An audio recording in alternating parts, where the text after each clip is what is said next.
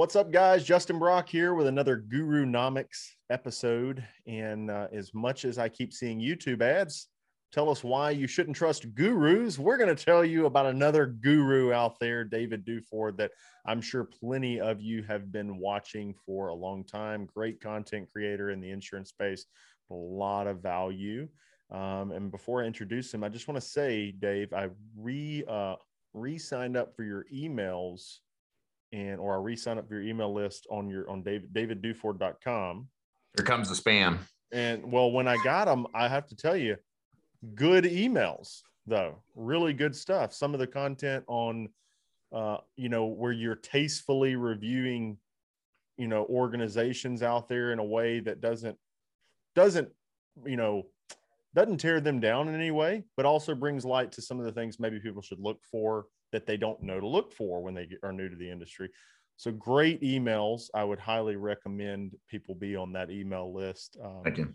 You know, I, I, I try to unsubscribe from a lot of things, but there are certain email lists that I like to stay on because there's some value there, or, or I get some insight into what they're doing. And by the way, uh, you are the best dad ever. So uh, I Thank you. that mug. no, coffee cup says, "How could you?" You got the you got the cup. So so, guys, uh, David, uh, I did an interview with you probably been a few years ago. Um, I think we were promoting your conference sometime yeah. during the start of coronavirus, about a year, year and a half. Yeah, ago. we did one about a year ago, and before that, another one about. Uh, I did one for your channel, probably two or three years ago. Yeah. Um, on on Medicare. So, um, you know, what have you been up to, man, in the past? In this since COVID hit, uh, I know, I know, and this is just to to get us in this. You you kind of are still doing YouTube content, the website building out, but I know you're not a big like social social media guy because maybe of the time robbery or something like that. I don't see you as much on there like Facebook, Instagram, all that. You're creating the more staying consumable uh, content that can be searched for on the web, blogs, YouTube. So what have you been up to, man? Yeah, I mean, just nothing really that much different. I mean, um, I'm still recruiting agents nationally to sell final expense Medicare and annuities. Um, I've just gotten more busy, bigger, and scaled up more. You know, I'm just focusing on what works. It's it's funny. I have asked have people ask me, so what's what's really changed over the past couple of years? Nothing much. I'm just doing the same stuff that works, and it just keeps working better and better, and things get better and better. Yeah, well, it seems uh, seems to me like you know we've had a little bit of a journey after you've been around doing this for a long time, and um, you know as we've created content in the beginning, the content creates the attention, um, but then there's a point where you're like, okay, now I actually know where I can spend my time to help the most people, and also help my business grow. Um, so you get to start refining where your time is best spent. Um, and so even us, we've we started to refine what content we're putting out, what we're engaging in, starting to tune down as much of like we still want content out there, we still want to be relevant, um, but we don't want to spend we don't want to waste time on things that maybe early on weren't a waste of time because it created engagement, got us, you know, friends and and made made uh, made waves. But now that we have some of that attention, we're like, how can we spend that time helping people and increasing revenue doing so. So it sounds like that's what you've been doing is just fine tuning your operation uh, more and more. So, well, I have a couple of questions that I didn't send you to pre-prepare for. Sorry. Uh, I hope that they're I hope that they're good. Um, so so so hopefully they uh, are things that you uh, haven't answered before or have a, a newfound answer for. So a couple of these. One of them I have is you talk to a lot of agents. I'm sure you have a lot of agents reaching out to you. What is the most common question that you get that you hate answering?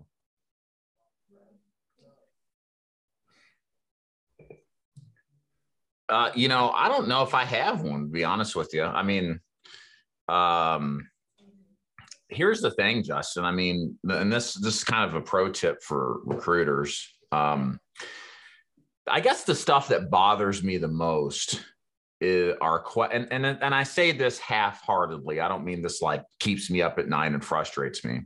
Yeah. But I I have a complete system I recruit probably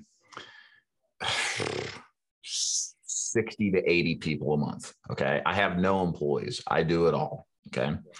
And one of the ways that I do it is that I've streamlined the entire funnel of recruitment to where my involvement on a manual basis is limited to just a q&a session where people ask me questions and uh, some some occasional onboarding questions. When i say onboarding like contracting et cetera. Now when we get to training that's where i'm much more involved of course. But my point is is getting onboarded i answer all the questions okay? I filter out who's a good fit for me by requiring them the, the candidates to read an FAQ page that has all of the questions on there.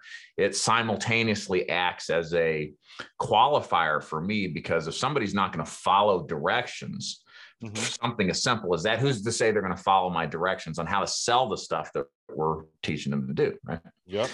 So I don't, when I hear an agent come to me and they ask me things like, well, how does commission work? Or how does training work? When I've, when I have told them to read this page, those are the kind of questions I don't like because to me, that shows me the character of somebody who's not mm-hmm. diligent, who's not following directions.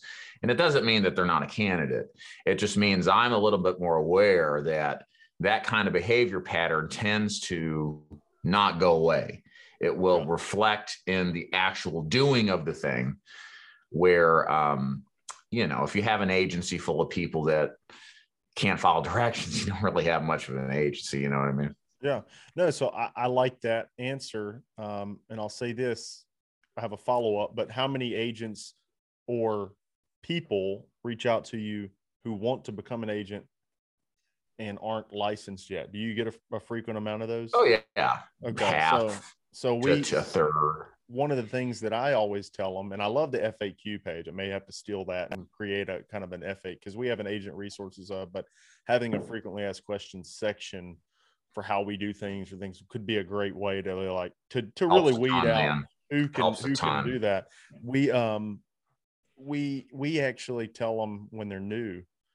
Um, we say, yeah, great. You know, when you're licensed, let us know how we can help, you know, or maybe have a video on how to get licensed. I know we could do that. But one of the things I like to do is just say, you know, when you get your license, we can help because if they can't figure out how to get a license on their own, I probably don't want to work sure. with because you know, and sure. that's the same thing even locally when you we have a brick and mortar office too, and I have LOA agents in that brick and mortar office um, and and it's a coveted position because they're coming in with massive lead flow you know and i don't need a billion agents in there you know i might need 10 staff right. members in there.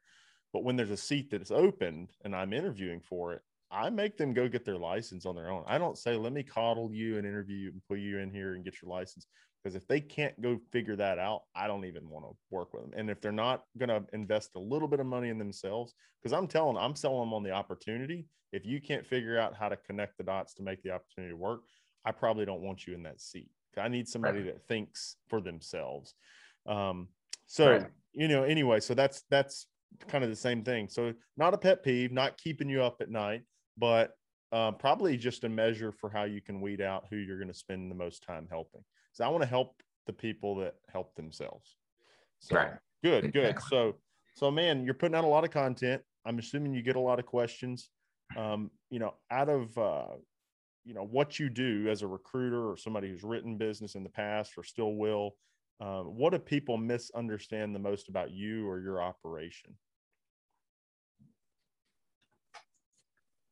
I mean, very little. I I I try to I try to let every single candidate know up front intentionally the good and the bad because there's nothing worse than some agent coming in under false pretenses, which is a commonality in this business, just to find out it's not for them or what was promised isn't going to get delivered. So for me, I mean, I I tell people on my Q and A call, most agents fail. I mean, maybe most of you will fail. You need to have some recognition, some sobriety or sober outlook to this. Yeah. And what are you going to do with that reality? You know, because I think that is an empowering thing when you accept what's real. So for me, I don't think there's much of a misunderstanding. I mean, I tell them exactly what to expect. You are a 1099 agent. It's 100% commission in the sense of you. It's 100% performance based. Um, you got to buy leads, or it's not a good fit. Yeah. Um, you got to be an entrepreneurial type of person, which means I'm not going to call you and bother you, and but you're on your own to ask me questions when you need the help, right? Yeah. So um, per- perhaps Justin, the most misunderstood thing about joining is the business itself. There is an element of, of uncertainty. You see other people who are successful. You see evidence of it, but the ultimate question becomes, will I be successful? Mm-hmm. And uh, sometimes the perception is incorrect, you know, because the preparation is incorrect or the the person's not right for the business. So if there's a misunderstanding, it's it's will they actually be a good fit for the business. And there's no way to know that until you do the thing, I think. Yeah. You just want to make sure you do it with all the odds in your favor. And that's what I try to be as upfront about in the beginning. Is there um is there a a factor when talking to someone on the the front end or the back end that seems to be a blatant commonality of what makes them either a be successful or B not be successful um, that you have seen, or is it just all over the map? It's all over the map, man. I I don't know. Yeah, it's, it's I can tell you this. It's closer. It's definitely not pedigree. If you're an agent watching this and you don't have uh, a resume yeah. or the right school you went to, like none of that crap matters in insurance sales. All that matters is can you help people and can you consistently do that every day? Yeah. Um, I don't care personally about any of that stuff. What I'm trying to assess is the quality of the individual, the character of the person. Yeah. If the person has the the character traits that are necessary for success in entrepreneurship, and you know what they are, Justin. I mean, discipline, work ethic, coachability, grit, the, the lit, litany of others. Yeah, um, you got to have all that stuff, and that's kind of what I try to find and try to pick for but it's imperfect at best because people put on their best face forward and sometimes how they demonstrate themselves isn't actually how they are. Yeah. So for me, that's the million dollar question is you know, if I knew that, then I'd be retired, wouldn't be here right now. yeah. Yeah. No, the, there's definitely um, people that have been some of my best interview interviewees um, that have turned out to be I won't say my worst agents, but some of the ones that I was most excited about from an interview standpoint have posed their own challenges as as agents as well that uh, are unique. Um, maybe even a couple that were really good interviewees that just were complete and utter, you know, failures at the business. Yeah. You know, it seems to me that one of the probably the most common trait is, uh, from from my understanding, is just ground up building a business you know not necessarily working in an loa it's different. You work in my loa shop you don't might not have to have the same level of grit um, yeah. that someone else does because the leads are there. You just have to be able to show up every day and try your best to help people have good character be honest be ethical um, and work really hard you know. There's a difference in being a really hard worker I mean, there's guys that you know work in steel mills. They're the hardest workers in yeah. you know world. You know, uh, carving out the hulls of ships with you know 200, 200 degrees in there and stuff like that. That's not the same as having this mental, you know, uh, the the mental capacity to to understand the numbers of not being discouraged by no's and continuing to show up and, and sit in the crappy houses and everything and also understand hey like i might you know if your goal is i want to be a millionaire i want to make 500000 or i want to make 600000 a year that that being a great individual agent is a stepping stone to that. Right. Uh, you know you i'm not saying being an individual agent you can't make five or six hundred thousand dollars a year but you have to graduate into medicare create residual compounding. Right. Uh, but when you're starting out being a life agent, which is probably the best place to start, you know, if you want to get your income up fast, um, you're going to have to sit in some shitty houses and do some things that nobody else wants to do. But if you can yeah. get successful at that, you can then show other people how to do that. So you can create a business out of that. You can then pivot, you could, or you could pivot into Medicare, create residuals. It's a stepping stone of knowing this is a means to an end. If I show up enough, I can make a great income doing this, and then I can start to build a business out of it. It's not saying oh, I got to show up and keep doing this crap every day um, forever, but maybe for a couple of years, a few years, uh, and build that up. So it, I think I think it's great that you set good expectations though, because so many people are selling the pipe dream or the pie in the sky without properly preparing people for just how long they're going to have to eat shit, you know, to, because and, and some people are okay with that, you know, make two hundred thousand dollars a year, writing the hell out of some final expense and term life and uh, and going out and sitting in some crappy houses, sitting in some good houses, meeting some great people, but having to deal with some people that are less than desirable as well. Being on the grind, it's a grind going out and driving and all the all the stuff. However, from from my perspective, every time I talk to somebody like I want to do, I'm brand new, I want to do digital lead flow, I want to be branded, I want to do all this. I'm like, those are great things, but I still recommend when you're starting X, Y, and Z leads, you know, telemarketed uh, direct mail final expense, maybe seminars, starting with this groundwork that is the hard stuff to do because it's you can't go out and replicate my TV budget overnight. You know what I mean? That you have to build up to that. Um, but but I think people like yourself that are honest about it can set the proper expectations that one day they can do that if they want to. There's a million different ways to run this business, but first we got to get you successful in the groundwork you know, you, you can't skip step one, you know, unless you're rich. well, you then, can, but it's likely to come back and haunt you. Yeah. You know, that's that's kind of what people don't understand, I think. And it's okay, but it's something you realize after the fact, I think more than anything that, you know, throughout our the arc of our careers, we're collecting different skill sets and assimilating them into our business. And to to have all the skill sets necessary to be a whatever some huge income making entrepreneur takes time and for those that happen overnight they're the exception to the rule yeah. and you don't always hear the good and the bad either you know so I, I mean for me i mean everything i've learned has just been a collection of stuff that i picked up since 15 years ago you know i started with a business that did okay for a couple years and then failed out because the Great Recession hit and personal training.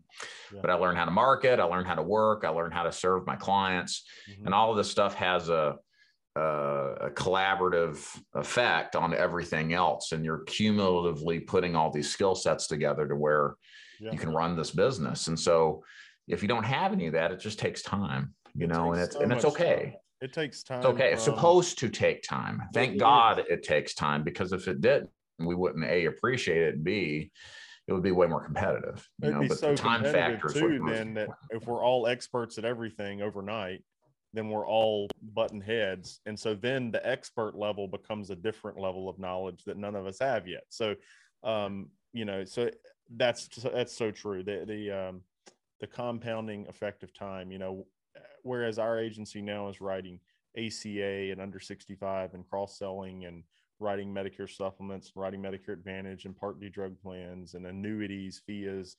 Um, you know, we even have a P&C kind of division that we've started up. None of we didn't start doing like when people say, "Hey, I'm going to do real estate, P&C, life and health," like what are you talking about? There's no yeah. way that you could possibly understand all those products. I started writing MedSup I was terrible at writing. Uh, you know how much money I left on the table? Sure, I was leaving it on the table, but I didn't. It wasn't part of my table at the time. I was perfecting a process, and then eventually I added in. Oh well, now I need to do the part D for. Okay, well, I guess I should consider occasionally doing these advantage plans because there are times where maybe that makes sense. But these are pieces that I started adding. You know, I'd be six months a year writing one product then I'd spend six months or a year perfecting adding one additional product. So Correct. even when we teach how to cross sell and stuff now, it's not like I'm saying, hey, you're brand new to the industry. You should start by selling these five different products with these 17 right. carriers. There's no way you could possibly do that. And I don't know if right. you get this, but when people will fill out a contracting request, sometimes we're trying to figure out ways to streamline this, but they'll uh, request 20 carriers. I'm like, you don't need 20 carriers. like you're brand yeah. new. Like I mean, we have 77 appointments and even in my LOA office, we probably write 99% of it with five companies. You know, I mean, and that that fifth company or that fourth company may be swapping out every couple of years to a different company. Right. But, it's not it's not it's still 99% going to a small group. I used to call it when we would do a training of having um I think we called it a, a the wheelhouse. And I'd create like a a wheel and I would have like a segment of like these this is our we're going to write this cancer policy. We're going to write you know we're they're going to spearhead with this final expense policy. This is going to be our backup. This is going to be our core med sub product. So we had like this is core. This is underwriting backup and then if it can't fit into one of these we're moving on because right, we can't right. help you know but so many people want to they think if i can't place every person that i sit in front of forever. And this happens a lot when people get into Medicare Advantage first, because you can technically place everyone as long as they live in the right zip code. But right. But you know, when you get into final expense, you get into med sup, you can't place everybody. You know, you, and, and, definitely annuities. So so good and good stuff, man. Um, well, tools. I want to talk just a little bit. I mean, obviously, um, you know, you're a technically proficient guy. You, you wouldn't be able to do some of the internet stuff, streamline the processes, and have a good system and uh, obviously you know being a one man show with as much traction as you're doing um, you know you have to have good tools so what would you say right now are tools that are indispensable to you that you're using and i'll say this last time i talked to you or maybe it was in a different interview i watched of you but you gave me an idea and just a small one a plug-in on google chrome that reduces your facebook chatter to where you only see things that you like set that you want to see. Yeah. Huge, hugely helpful because you really? don't get any of the bullshit. Yeah. You know and that plugin really helped us you know yeah i have that. It's called it's called newsfeed distraction something if you put it into the google chrome. Uh, i've got it on instagram tiktok facebook youtube yeah. so i don't even see any suggested videos yeah. Um, when I play a video, I don't even see suggested ones after the fact. It's like it it's weird because it completely limits your your uh, awareness of what's going on, but then it also frees up probably. I mean, when you're at a higher level, and you should think this way if you're not, like there's an interesting thing that happens when you've got more activity than time to do it. You got to start making decisions on how to utilize that time. Do you outsource it? Do you include somebody else? But your time becomes more and more valuable, and you have to protect it because all of these companies are are um, PhDs in manipulation they know what to do to draw you in and suck them in onto their platforms to take away your otherwise you know god-given right to be productive so you got to be you got to put a stop to it intentionally yeah um so know yeah, i did and, it and with those platforms they want to they want to take your your time and and so a lot of people say that's why i'm not on any of those platforms and i say no that's not necessarily the answer because you can find the value in the utilization of the platform. That'd be like saying, like, if you're Coca Cola being like, we don't watch TV, so we don't advertise there anymore. We don't advertise yeah. there either. Like, it, the attention's there. So you have to understand the attention's there. Utilize the platform for what it's worth, be it to to get information or to communicate with clients or whatever.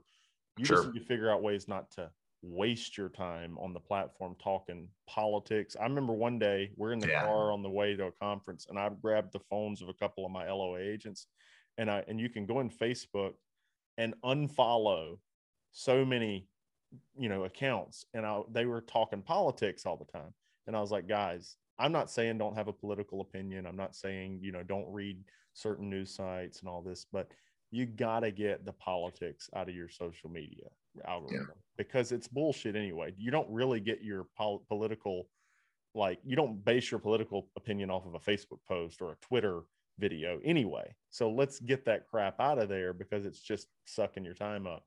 Um, well, I, and I, I, would, I've always thought this, and I, I consider myself to be a pretty good salesperson, but how many times have, has someone who's expressed a political opinion for whatever convinced anybody to change their mind. I would argue it's almost never.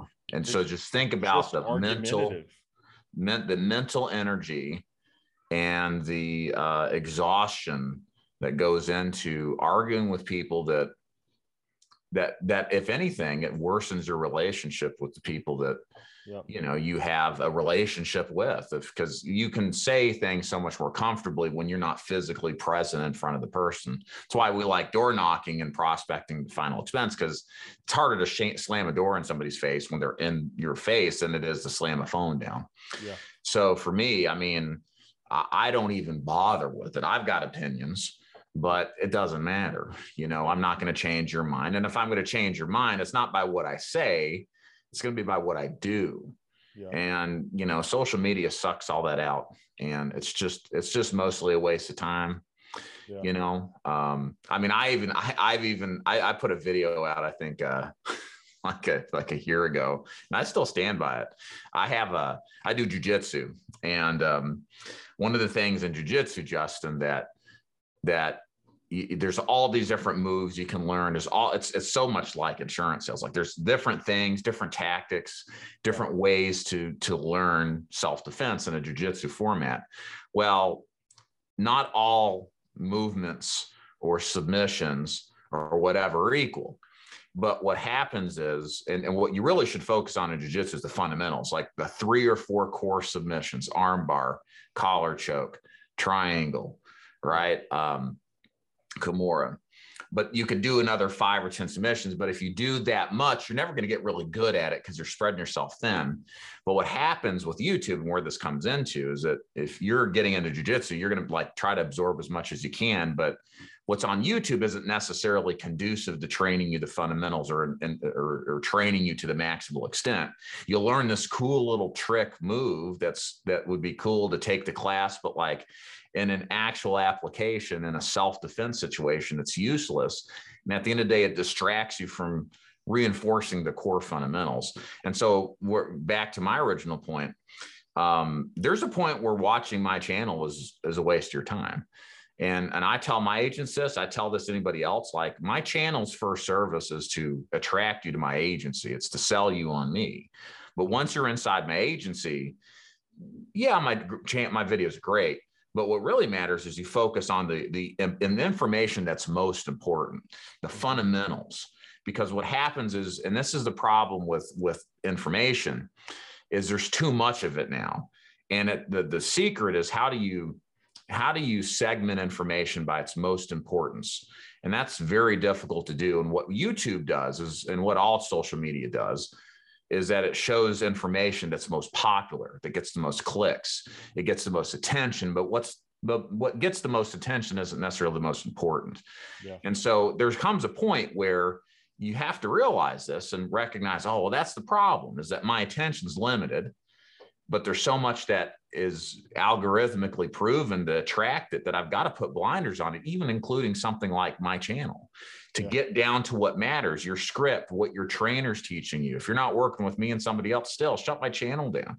Work with what they're telling you because my stuff might be a distraction from what you're being taught. Now, sometimes it's garbage, sure, and maybe you should listen to me, but a lot of the times it isn't. And if you get this whole like, well, David says this and Justin says that, it creates dissonance, it creates confusion, and confused people aren't effective. Yeah. I, I think this a concept of just over inform informedness or too much information, too much choices is is damaging. Yeah, causes any, a lot of uh, yeah. analysis of paral- or exactly. paralysis of analysis. So, yeah, I, I had someone um, recently you know took one of my videos that I watch a lot of your videos and they're all super helpful. Um, you know, but this one here that you send in this email, this is this was not helpful at all and I'm just like, okay, I you know, but it's you know, and I but I'm like, maybe you're maybe okay, just take don't don't take that and move on. I mean, it's not, you know, and it for whatever reason it wasn't effective for them could have been any number of reasons. Maybe the way that they formulated their practice is different and that doesn't work. Maybe they're trying to impose this way of talking about this concept on the wrong employee you know? There's um there's different different reasons, but people focus too much on every single thing we say. Discernment is critical, and that's that's what lacks with the availability of content is discerning what content is most important. and uh, what content. That could be to... one of the traits that we decide who is who is going to, who you know, and you don't know who that who has discernment. Um, right. You the per, the people that end up writing a lot of business probably have discernment because there's a point where they said, all right, um, I need, you know, five minutes of, uh, you know, rational sitting around thinking about stuff and uh, getting my mind right, and maybe five minutes of listening to a David Duford video or Justin Brock or a Tony Robbins or whoever in the morning to get my mind right. But I only need a little bit. And then I need to get, I mean, I don't know if you, I, I read a lot of these, these guys' books that are out there and um, all of them have good points. Josh Lustig is one of my uh, good friends said, when you're going to a conference, every single person probably has something of value at it, right? But don't think you have to do every single thing that everybody there. To, you'll be spinning in circles because it's a lot of different information. So you take one little thing from everybody, or even if you want to really discern it, take one thing from the entire conference that you do, or one thing from your daily read or whatever that you work on and um, you know when i'm when i'm reading these books like uh, i know every every one of these guys has this 10 minute ritual you know right? And it's it's all different. What they do is different. I know grant cardone talked about i think it was in be, be obsessed or be average or 10x or one of his books that i i don't read them i listen to the audio books i'll buy the book and then i listen to the audio book when i'm riding around. But he uh he said that in his that 10 minutes of uh in the morning for him is like literally five minutes of listening to some self-help guy, you know, some old school sales coach or whatever, and then five minutes of listening to like Eminem, just something hardcore for him. But with Tony Robbins, it's like, you know, he has his he has a breakdown that he puts out on YouTube of exactly what he does. And him, it's like, you know, a minute or three minutes of being super thankful, saying all the things you're thankful for, three minutes of saying what you're going to accomplish today, you know, what one minute of deep breathing. Like he has this breakdown. It's different for for everyone what they um, do, but what the the commonality I think was being able to discern that information and put it into really small portions of your day and spending the overwhelming majority of your day on income producing activities or infrastructural building activities. Not even too many infrastructural building activities early on. So many people like I got an email or a message this morning. Hey, I'm brand new. Should I set up as an LLC or an independent agent? They're thinking about that stuff so much that, and I'm afraid to answer it because, sure, technically the answer is you should have an LLC, right? But who cares? Let's find out if you even got what it takes to be an agent yeah. before you spend a bunch of time doing that. I've had guys that spent so much time setting LLCs up, getting accounting right, setting a website up, building a logo, all this, never even written a piece of business, you know. Um, Proof the concept is critical and the, the less absolutely. the less obstacles in the way to testing an idea and, and your business and selling insurance is an idea uh, you got to figure out if it's going to work for you. And the less fuss, the less setup, the less details, the better you're going to be. And uh, the better the, the the better opportunity you're gonna have to test it. But if you if you purposely crowd all the stuff in between the actual execution, you lose momentum. And that the, the thing you have to understand, I'm learning this is more important as I go go on, is momentum is is such a is such a is such a fickle thing and when you have it you cannot take it for advantage. And and that means imperfect action trumps perfect non-action. And if you have and you will and you must go out there knowing that you don't know everything. That's the paradox of of knowing is that you know when you first do a thing you know you're not going to have all the answers especially in a performance based thing. Uh, when you go out there and play basketball for the first time you're not going to know everything about the game and all the techniques. Likewise, in insurance sales, you're going to be prepared and trained, but even so, you don't know it until you do the thing. That's the paradox. And you have to be comfortable with that. And, and for a certain subset of, of characters, uh, character traits, that's hard. That, that this there's this concept of aggressively getting ready. I have to know everything before I do the thing. Well, you can't know everything until you do the thing. I don't know, you know? everything.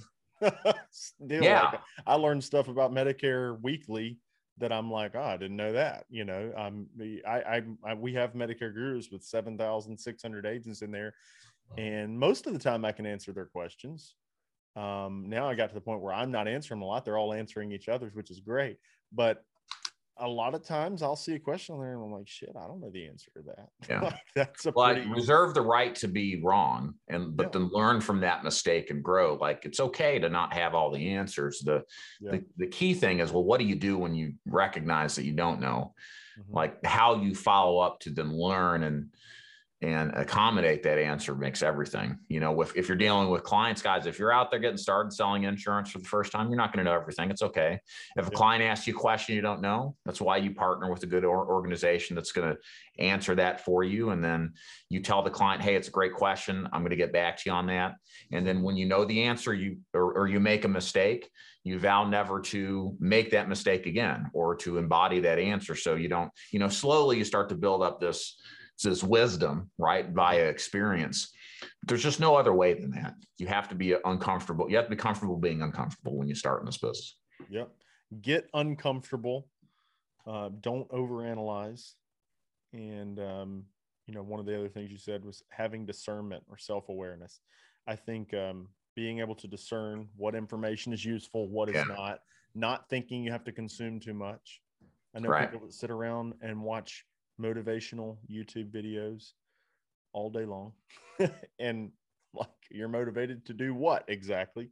Um, you know, but I think that's really good information, David. Uh, I obviously like talking to you because you got a good, good head on your shoulders for it. So, yeah, man, I appreciate you doing this. I'm going to ask you one more question, and um, hopefully, you can fill in the blank here. What do you wish more people would ask you up front, but whether it's being interviewed or agents uh, on the front end? Mm.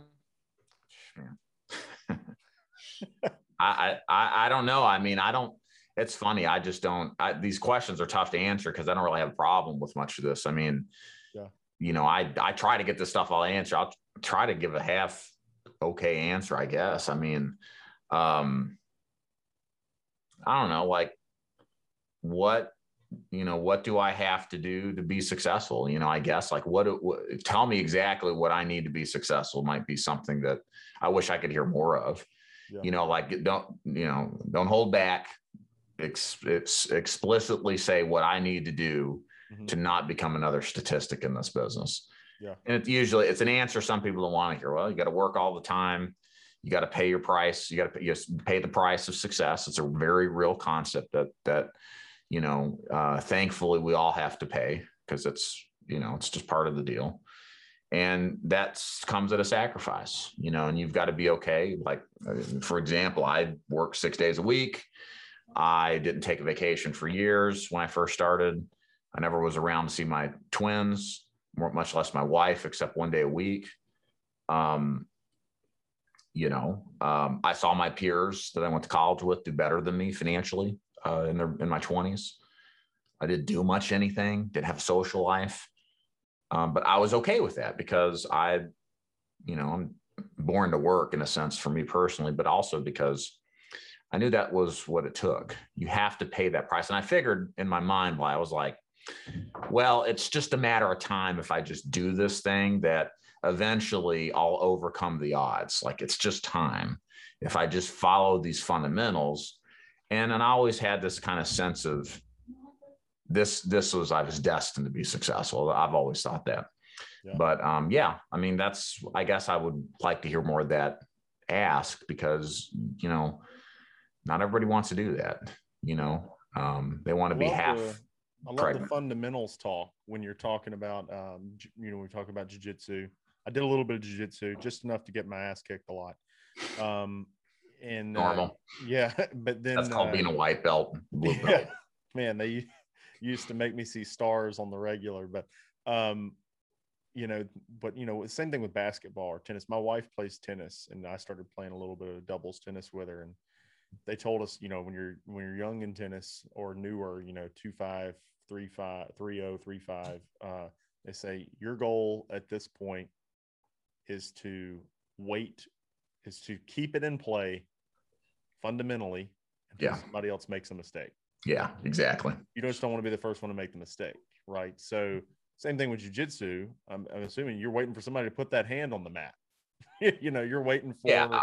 someone to uh, make them make a mistake so you can take advantage of it. And if you're fundamental, yeah, we, sharp, we, you can do. We that. talk a lot about being in position defensively, you know, and if you're out of position, that's when your adversary takes advantage of your ill positioning to you know isolate an arm or yeah. to progress his position to be more dominant um, it's like this in, in insurance sales you got to be fundamentally in position mm-hmm. and that means having the best leads uh, a lead system a sales system that works support network yeah. you know you've got to have that does that mean everything's gonna be perfect no yeah. but if you don't have it it's going to be a lot less perfect for sure. It's everybody that's successful too, and this comes back to this quote I love. Um, you know, people say so and so got lucky with you know YouTube timing, or somebody got lucky with um, they they like I had a direct mail card one time that led to 300 AT and T employee employees that went ah. with me on one lead. You know,